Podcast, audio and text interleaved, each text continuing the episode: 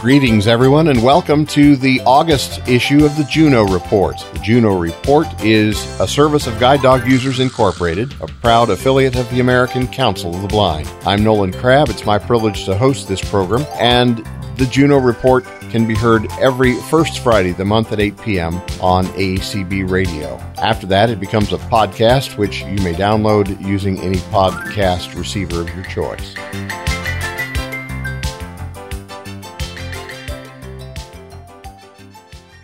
For the next couple of months, we're going to be looking at the topic of why does your dog work for you? What motivates your dog?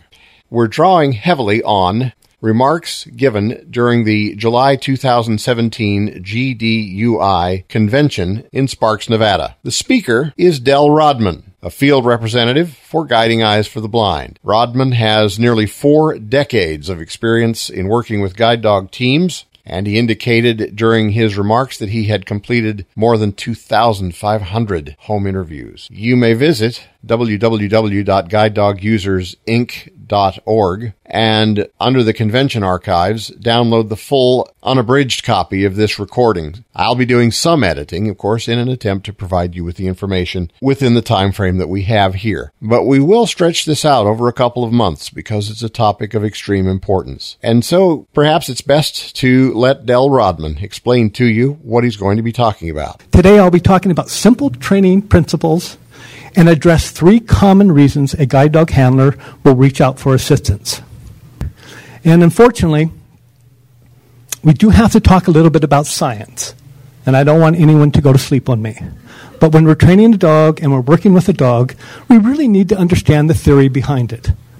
And so I've tried to break it down very clearly because I have to break it down clearly because if it gets complicated, I'm not going to understand it, and I'm not going to be able to explain it to you. I'm a very literal thinker. Um, I like to stay in the box. I like white and black. I don't like gray. I think gray is for someone who wants to accommodate everyone and not make a decision. So, in working with your dog, I think the first thing you need to remember is that your dog only spent an average of five to six months during training. And for some programs in this country, a lot less in formal training before working with you for an additional two to four weeks. I really think that qualifies your dog as being a rookie. And I think you may not like that terminology, but they are a rookie. They only spend a certain amount of time in training. Yeah, I know we have great foster families, great puppy walkers who raise them in a home and work diligently to ensure the dog was socialized and had appropriate behaviors. What I'm hoping is is that during your initial training, when you begin to learn to work with your dog, that you thought about focusing on your dog's personality. Yeah, I know during training you had to learn about all the mechanics. You had to learn how to make a right turn, left turn. You had to do a street crossing. You had to learn to get on a bus, public transportation. You had to do all of that. But really, the key component is your dog's personality. You need to have learned, and hopefully are still learning, what motivates your dog? Is it food? Is it toy? Is it human touch, which is really never to be denied? And equally important, you need to know what interests or distracts your dogs. Is it a dog? Is it a cat? Is it a bird? Is it people? Maybe it's that love of the all consuming nose. It's then once you begin to arrive home and I'm sure people here can uh, validate this, that you begin to get an inkling of your dog's house manners. Again, personality. I would say you've been truly blessed if that rookie of yours is great in all areas, only requiring the initial practice, practice, practice on your part with little problem solving. However, and I know people in here are going to disagree with this, there are no perfect dogs even if you think you have the perfect dog.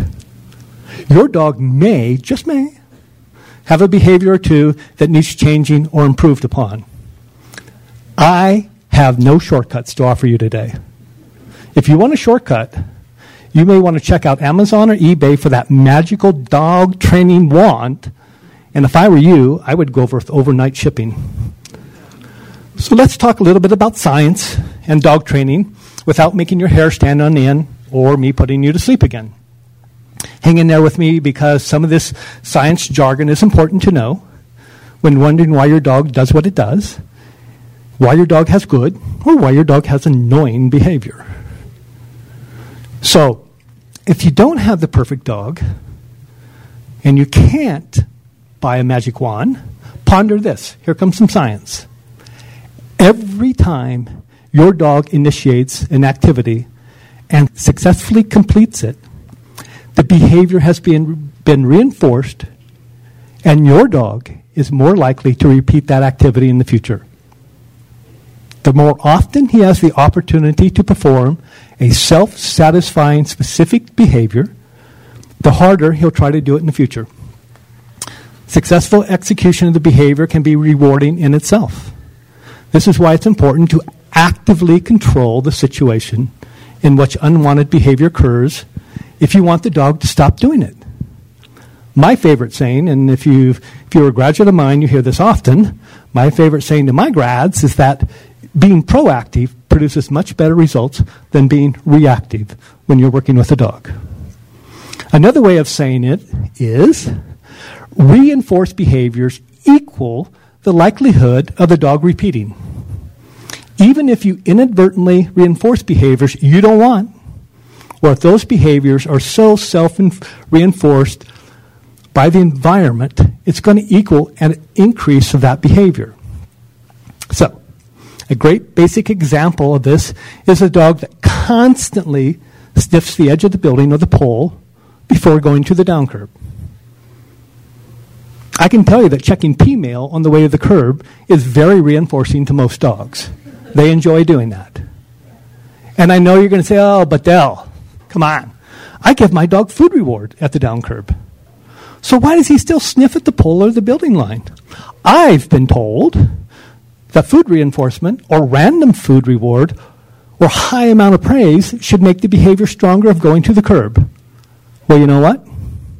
I guess no one explained that theory to your dog. And I guess your dog likes the old adage of killing two birds with one stone. In other words, the dog does what works for him. So let's analyze how we reinforce positive, positive behavior in our dogs during training and, or, or problem solving. So this is a quote, and I'm sure those of you that have been reading dog books will know exactly where this quote came from. A reinforcer is anything that, occurring in conjunction with an act, tends to increase the probability that that act will, get, will occur again.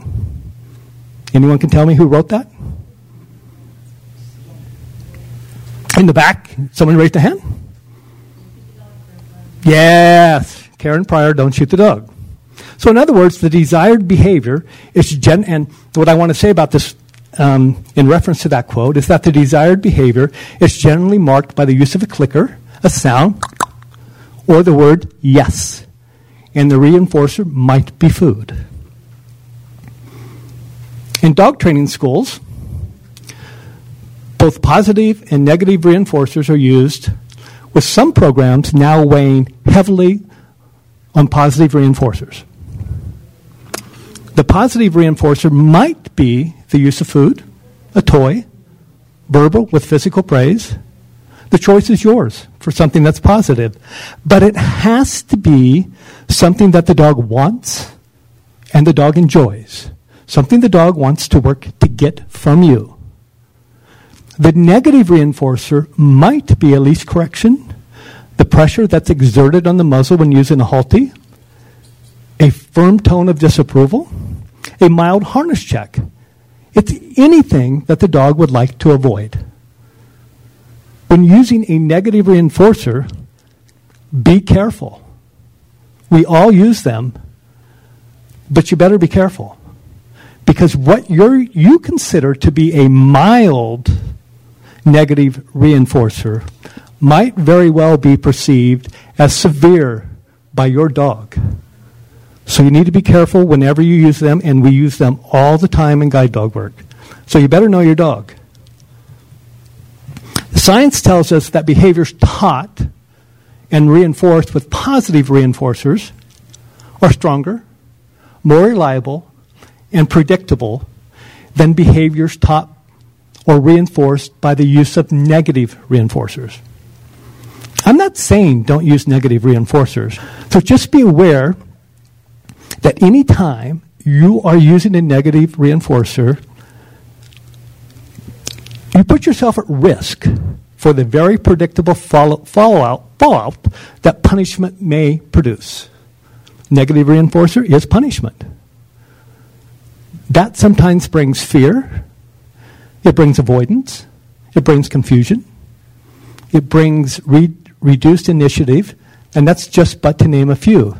You also risk, when you use negative reinforcers, the spillover of your dog associating the negative reinforcers with the training environment that occurred, but more importantly, you risk that the dog is going to associate that negative reinforcer with you, the trainer. So be careful. That's what I say. That dog says yes, be careful. Okay, so one more quote from Karen.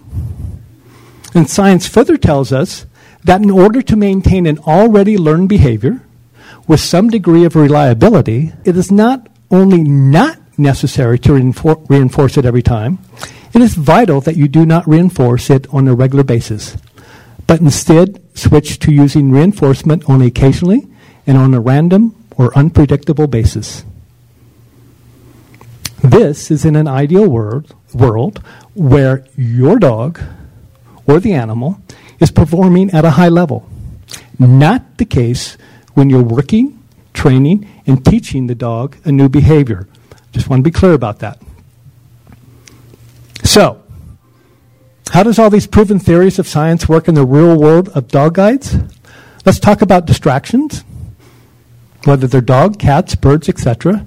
Something in the environment that elicits an unwanted behavior response from your dog. So hopefully you've been listening. You know by now that if you only use a negative reinforcer in response to a distraction, a firm tone of voice, a leash correction, that the intended wanted behavior of not being distracted is going to be very unpredictable. It might even be rewarding to the dog. After all, some distractions, and we all know this, some corrections are theatrical more than they are a correction. You know, someone's correcting their dog, whooping and hollering at their dog, and the dog's nose is still stuck in the bush, sniffing away. So the dog's not too upset about what's going on. So, when you use that type of a correction, a negative reinforcer, it doesn't make the behavior predictable. Maybe next time your dog is going to go by that dog that you corrected last time for. Or maybe not. In other words, you've now given the dog total control of the situation and you simply react instead of being proactive in an attempt to modify or change that behavior. You've given all the power back to the dog. You do something, I react to it. I've never showed you to do anything differently. I'm just reacting. Can you use purely positive reinforcers to modify your dog's behavior in reference to distractions? Maybe you could. I think I mentioned that a, a moment ago. But I don't think you have the time. I don't think you have the patience. And I know you don't have the sight. Because training by use of purely positive reinforcers initially requires controlling the situation and close observation of your dog. So the reward is delivered timely and the behavior is cemented. For example, it's nearly impossible to teach the dog to ignore the environment by marking the behavior of eye contact, eye contact with you upon your dog seeing another dog. And you're rewarding timely. Kind of hard to do that if you don't have sight. Kind of hard to do that if you can't anticipate the dog coming up. So this plays into the old adage of don't tell the dog what not to do, but what to do. Example would be I see the loose dog, and I ask my dog to touch. And we'll talk about that in a moment. I never say to the dog, don't look, because that's telling the dog what not to do. I'm not going to say no. I'm going to ask the dog to do something that I can reward. It's time consuming, but it does, and it's really, really helpful if you have sight. So that's the reason we have to use negativity. If I could do that in the best, true sense of the world, of, of the word, I would use true shaping if I had time and sight, if I had the time to do it. I would sit there and just wait. When my dog got distracted, and I would wait for that dog to look back at me, and I would click and reward. So hopefully the dog can begin to associate, leave the environment, come back to me. I'm going to reward you for that. It's a little hard for some of us to do. But that doesn't mean you shouldn't take the time to work towards a happy medium. You sometimes need to tell your dog what not to do, followed by what to do. The initial response from your dog towards a distraction, maybe it's movement, maybe it's whining, is one of the few times you are put in the position of reacting first. You have to. After all, you can't generally anticipate when you're going to come across a distraction when you're out working. However, you do know darn well when your dog whines or the pace of your dog suddenly increases that he has spotted something of great interest. I'm always a bit amazed when I watch a handler and they don't respond to the dog's initial increase in pace. The dog has just seen a distraction. The dog has given you a really good physical cue that they are definitely interested in something else. And the handler does nothing. To me, that's kind of like seeing the embers of a fire and watching the fire until the embers develop into a full fledged roaring fire before you decide to maybe break out the garden hose or call the fire department. So, in other words, you've let this dog become more and more focused on the distraction before responding. Therefore, your chances of getting the dog back to you quickly has lessened and lessened and lessened.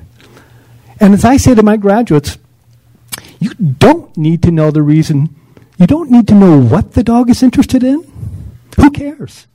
All you need to know is that you did not ask for that increase in pace. And you need to respond now, not tomorrow, not as the dog has increased its interest. So, what do we do? We're going to talk about distractions.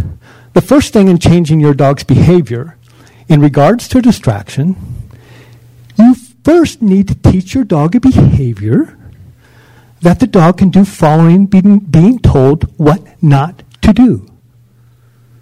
In other words, your dog has to know the answer to the problem that is being presented.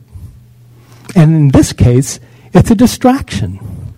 You're saying to your dog, you can't go towards that distraction. But you can do this.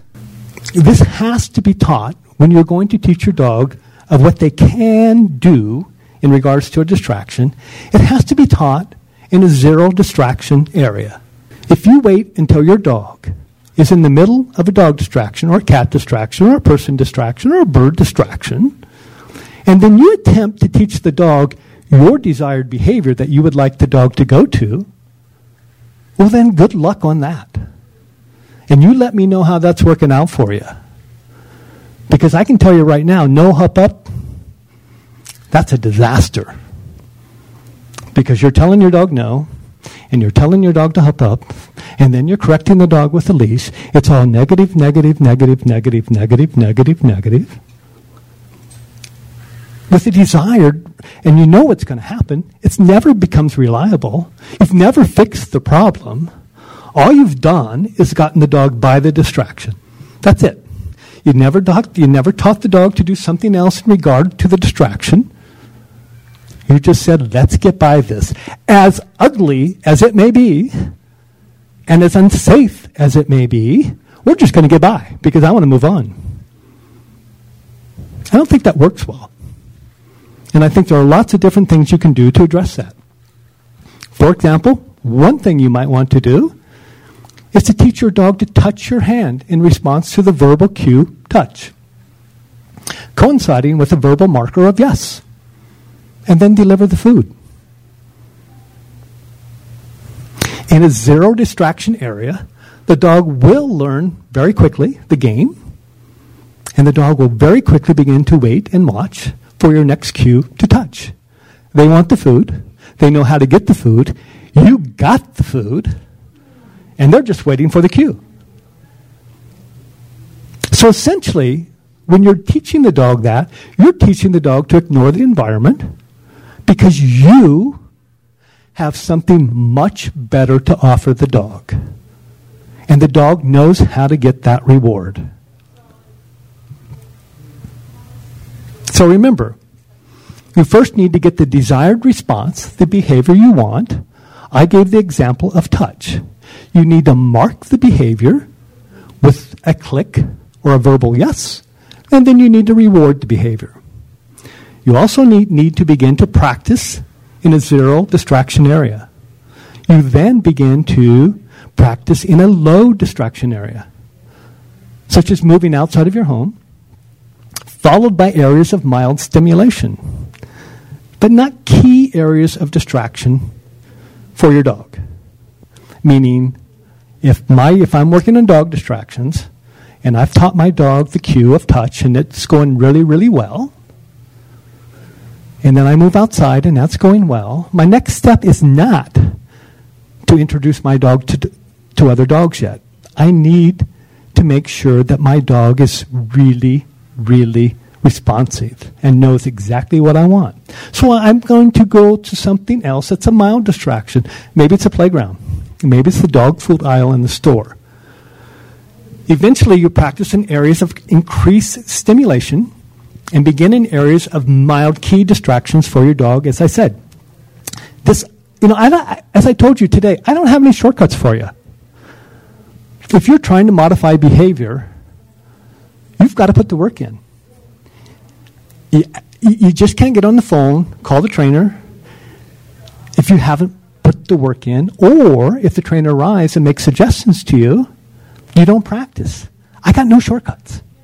You got to practice, and you got a constant proof to ensure, you got to do constant proofing to ensure that the behavior is cemented. Depending on your dog, you might need a very high value reward in order to trump your dog's self interest and self rewarding behavior. Maybe just a kibble. I mean, if we're talking a Labrador and it's not too high, maybe it's just a kibble from the food pan. If we're talking a German Shepherd, they might go, hey, that ain't cutting it. I really like what I see over there, and you don't have jack for me in that pouch. So do whatever you want, but I'm going to continue doing what I want. So sometimes you have to up that value. And you're going to get that reliability, and you're only going to get it through repetition. So, we've talked about teaching the dog a cue, something the dog can do. And so the scenario might look like this Your dog suddenly increases his pace in response to the distraction. You need to react now, not later. Remember the fire example I gave you. You don't need to know and wait and see what is my dog distracted by. All you need to know is my dog's distracted, it's not focused. You calmly drop the harness handle. Depending upon the dog, there may be a little bit of a more forceful leash correction. But I'm telling you again, you better know your dog before you haul off and give that leash correction if you're going to do it particularly if it's a new dog to you in training, and I'm talking to instructors. Because you stand the chance, if you don't know that dog well, and you've now introduced that negative reinforcer, you stand the chance of not only ruining your relationship with that dog, you also stand the chance that the dog may not begin to show you other behaviors because they're going to say, you know what?